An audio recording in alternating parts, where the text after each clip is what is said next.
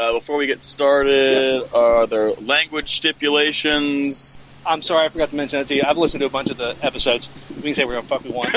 Yeah, you're fine. Hey, this is Tim Ripper Owens. This is Heather Michelle from Grave Shadow. This is Bill from Striker. This is Charlotte from Delain. This is Drog from Winterhymn, and you're listening to the Great Metal Debate Podcast.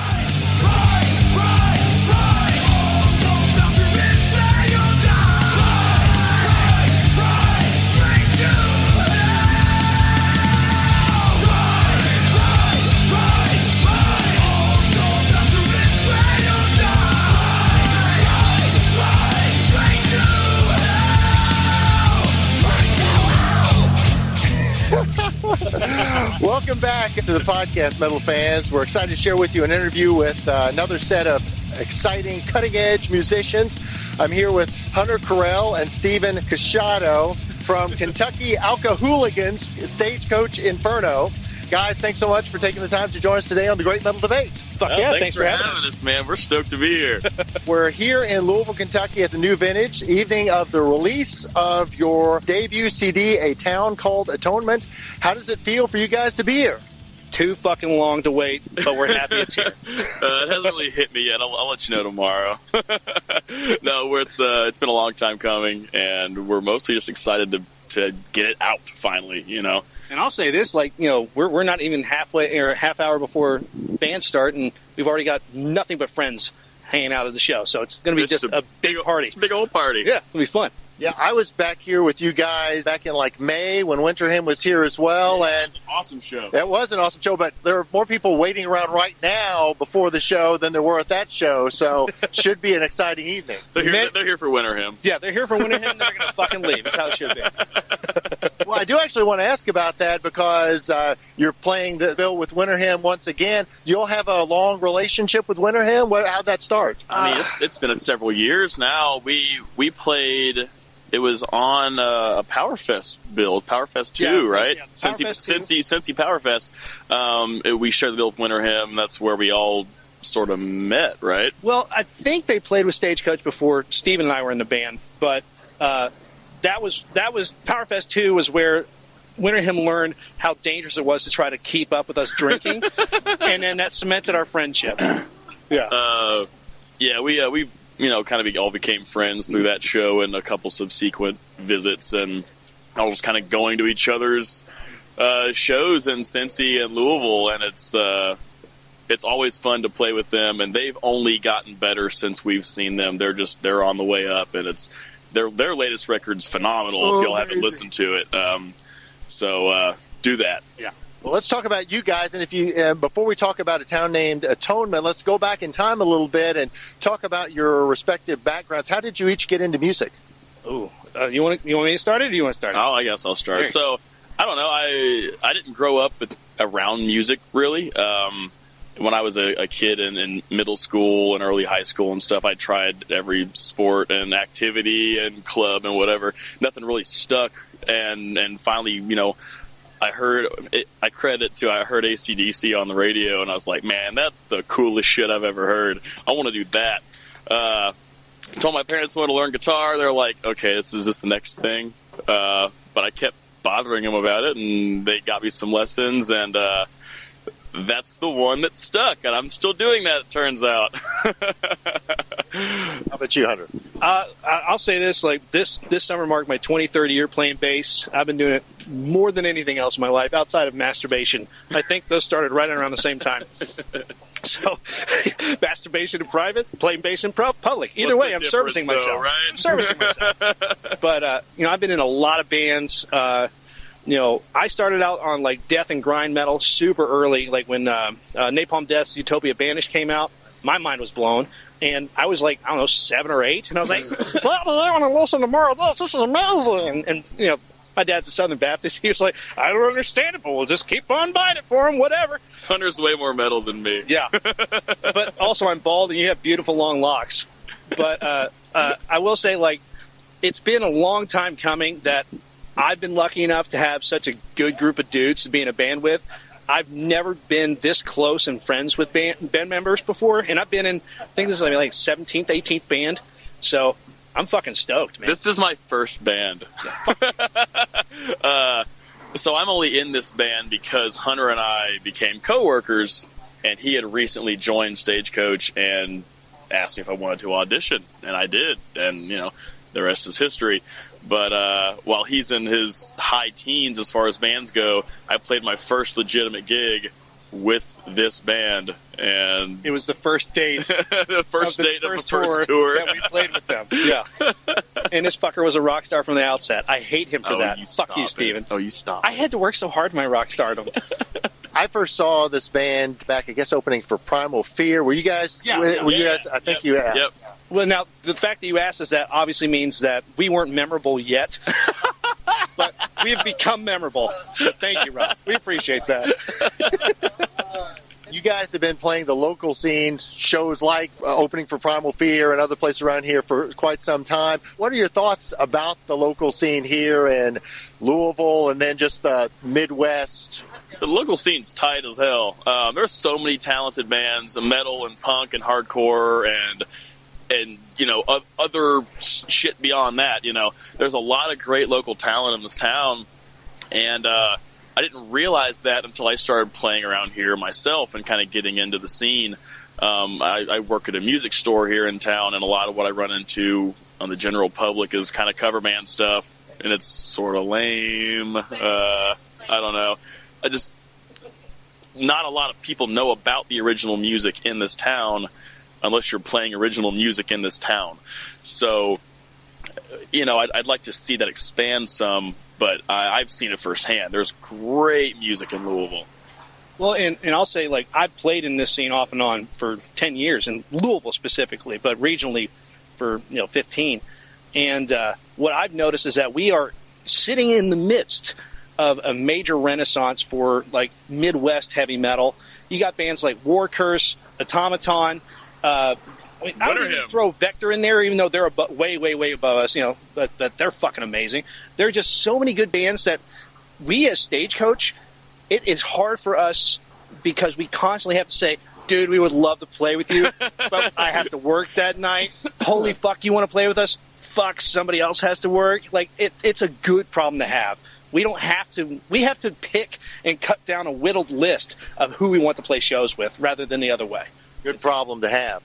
One of the things that differentiates you all from some of those other amazing bands that you mentioned is just kind of the, the look and aesthetic that you all have that harkens back to the the. word is gimmick. uh, well, that that actually comes down to the. It's it's hilarious you ask us this, the only non-original members of the band. Um, but it, it basically Brennan and and Tom were were kind of sitting around wanting to start a power metal band, and you know it's all demons and wizards and and more European style folk fantasy and folklore and stuff. And they were like, well, what can we do that's American?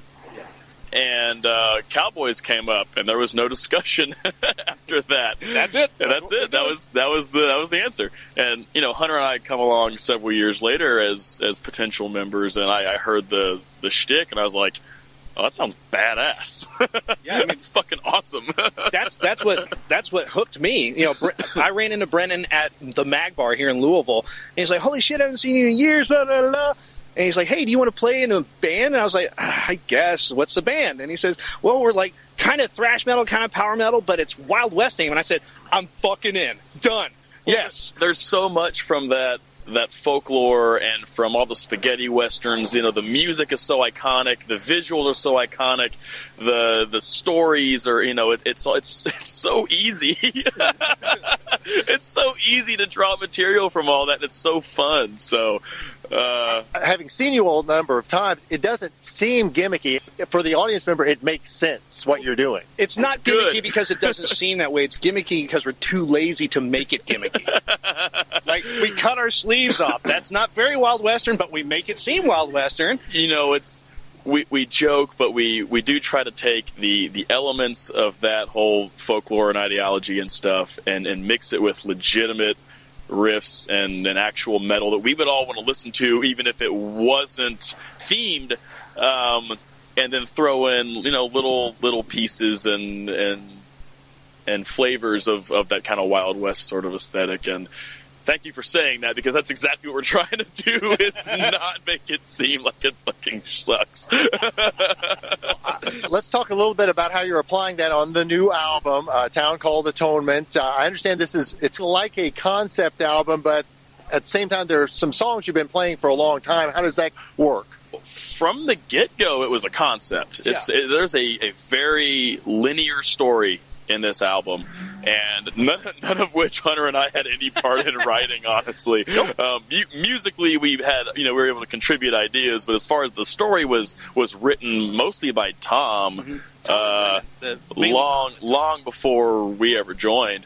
But uh, if you follow the lyrics and you, there's a story and coming out at some point soon hopefully it took longer than we, we hoped it would to write but there is actually a sort of dime novel novella pulp fiction booklet that's coming out that actually details the story in, in prose and uh, it's uh, looking to be a lot of fun for, for our fans to read and follow along with it And although we aren't like part of the writing process, Stephen and I, you know, we Tom's let us read snippets of it because we're part of the band, and I can't wait. I Oh, it's love awesome. it. It's It's awesome. It's exciting. But yeah, the, the the album is a concept, and the next one will be a continuation of this story. The album was recorded here in Louisville. What was that process like? Drunk, yes, slow, uh, Yeah, we, we like Hunter's lovemaking, well, drunk and slow. drunk, slow, and sad. We got so go, yeah, go, go ahead. Uh, we did the drums uh, at a studio that isn't functioning anymore here in Louisville called Butchertown Pub Studios with uh, some good friends of mine. They were amazing, amazing uh, to work with, and the room sounded fucking amazing. Drums sounded good, but poor Tom had a whopping three days to track drums. That was it. That's all we had a budget for, and then everything else, uh, mainly me and then with Brendan helping out, engineered the entirety, guitars, bass, and all the vocal stuff in our practice space. Our shitty like industrial building basement practice space. Yeah. Yeah. Yeah, it's. I mean, we we did an Indiegogo campaign, but that wasn't to buy me gear. That was to pay for you know our friend Nicole that did the album artwork. That's amazing. To pay to actually press the album and you know advertise it the way we want to. At, we we recorded everything in house and spent as little money as possible, and you can tell. And for, fortunately, our, our dear friend Zach Denham, who uh, ended up mixing and mastering the record, uh, you know, made it sound good. Polished that turd quite nicely. Yeah. So, having played some of these uh, songs for some time, did they undergo a significant change in the studio, or was it more about cleaning it up and, and putting the uh, icing on the cake, so to speak? in in the studio, more about cleaning it up and putting the icing on the cake. Now, there was a an extensive period before we got into the studio that we uh, we added parts, we changed parts, we wrote, we rewrote parts. Lyrics, in particular, uh, went under uh, underwent a a pretty heavy uh, change, you know. And uh, once he got in there, it's more about just playing it right Execution. and and not fucking it up. You'd be the judge of whether we did that or not. Yeah, I mean, a funny addendum to that. You know, we, we programmed the entire album in Guitar Pro, which is this like songwriting software. And it wasn't until we did that that I realized that the vocal line for the verse to Soulbender was out of key. and I was like, holy shit. So I have to relearn a whole vocal line, rewrite a whole vocal line, and the vocal line you hear on the album wasn't written from the stage, it was written from a computer. well, and so many of those songs were written or mostly written before Hunter or I ever joined the band.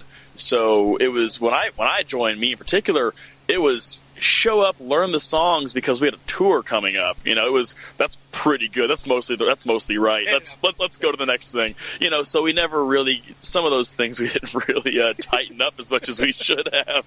Uh, so once we finally programmed the the actual notation into a computer program, it was like. That's I'm not, I'm not playing that that way. Is that what you're doing? I'm not doing that at all. Uh, so Stop the train wreck from happening. Let's fix this real quick. Well, you guys alluded to the next album that you say may also be a concept album. What have you all done any writing or work on that so far? And, and I'm curious about your all's input on that next album. uh, I'll, I'll say this: um, the the two songs that Steve and I had the strongest influence on were the last two songs in the album. And one Hammer thing, and Tongs and Restless Spirits, There by the way. Thank you. Um, and one thing that we noticed as a group of individuals and musicians was we love how we write together when we are writing to the story specifically. Like this song, okay, this is the bombastic, like last scene, big fight. That's what Hammer and Tongs is. That's why it's so crazy and weird. And there's that weird spot in the middle. It's all part of the story. And so what we are proactively going to be doing is, you know, skeletoning out the story to where then we write the songs to the story. We've got some riffs laying around though.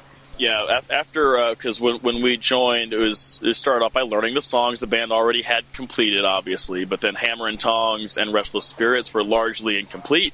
So it was it was very collaborative between the four of us finishing those up, and it was a lot of fun. We're extremely happy with those songs. So yeah, we're gonna storyboard the next album and write songs to fit the the mood and the plot of each little separate chapter of that, and we're we're very pumped to to get going on that after the the turn of the year, and we kind of finish up with this. You know, get, getting this album out. You know, just get it off our chest. That was going to be my next question. After Louisville recovers from the night of debauchery, what's next for you guys the rest of the year, and, and any plans, uh, immediate plans for early 2017? uh, probably a nap. Uh, Big naps, a lot of carbohydrates tomorrow morning. Uh, but uh, December 17th, we've got our fourth annual uh, Sleeveless Ugly Christmas Sweater Show. And then uh, New Year's Eve, oh, I'm sorry, December 30th, uh, we're playing in Cincinnati with Automaton and Dynamite Thunder Punch and Split the Abyss. And then December 31st, we're playing the, the craziest drunken debauchery show we played in Louisville probably ever with our friends of Mouth to Mouth, uh, Boner City, Dick Titty Blood Punch, and uh, Blind Scryer. You're be just making up some of those names. These bands aren't real. No, they're fantastic. Um, and then in January, we've got our alter egos, Stagecoach and Fuego, playing a, an acoustic version of, uh, of our set, which is excellent. So a lot of opportunities for fans who check out this album to see you guys subsequently. That's, that's kind of the idea. We got it done. Let's get out and let people know about it. Awesome. Before we let you go, tell fans how they can purchase music and merchandise, including this new album, A Town Called Atonement from Stagecoach Inferno. Uh, firstly, if you see our shirts out in the street, in the wild, as it were, beat that person up and steal the shirt. That's the cheapest way to get our merch. But obviously, if you see any of us around town, we have the merch on us because we're, we're schlocks and we're, we're whores. But uh, if you go on iTunes, if you go on our Bandcamp, stagecoachinferno.bandcamp.com, if you go on Spotify, Google Play, Apple Music, we've got hundreds of online retailers that we have our music accessible to. So pretty much if you type in Stagecoach Inferno, a town called Atonement, you'll be able to buy it. Well, guys, I am so excited about this evening. I know it's been a long time coming for you all, so I'm excited for you all to get up there on stage and play the music and see people buying the album. Congratulations to you and uh, best of luck. Thanks so much. And remember, let's get fucking rowdy.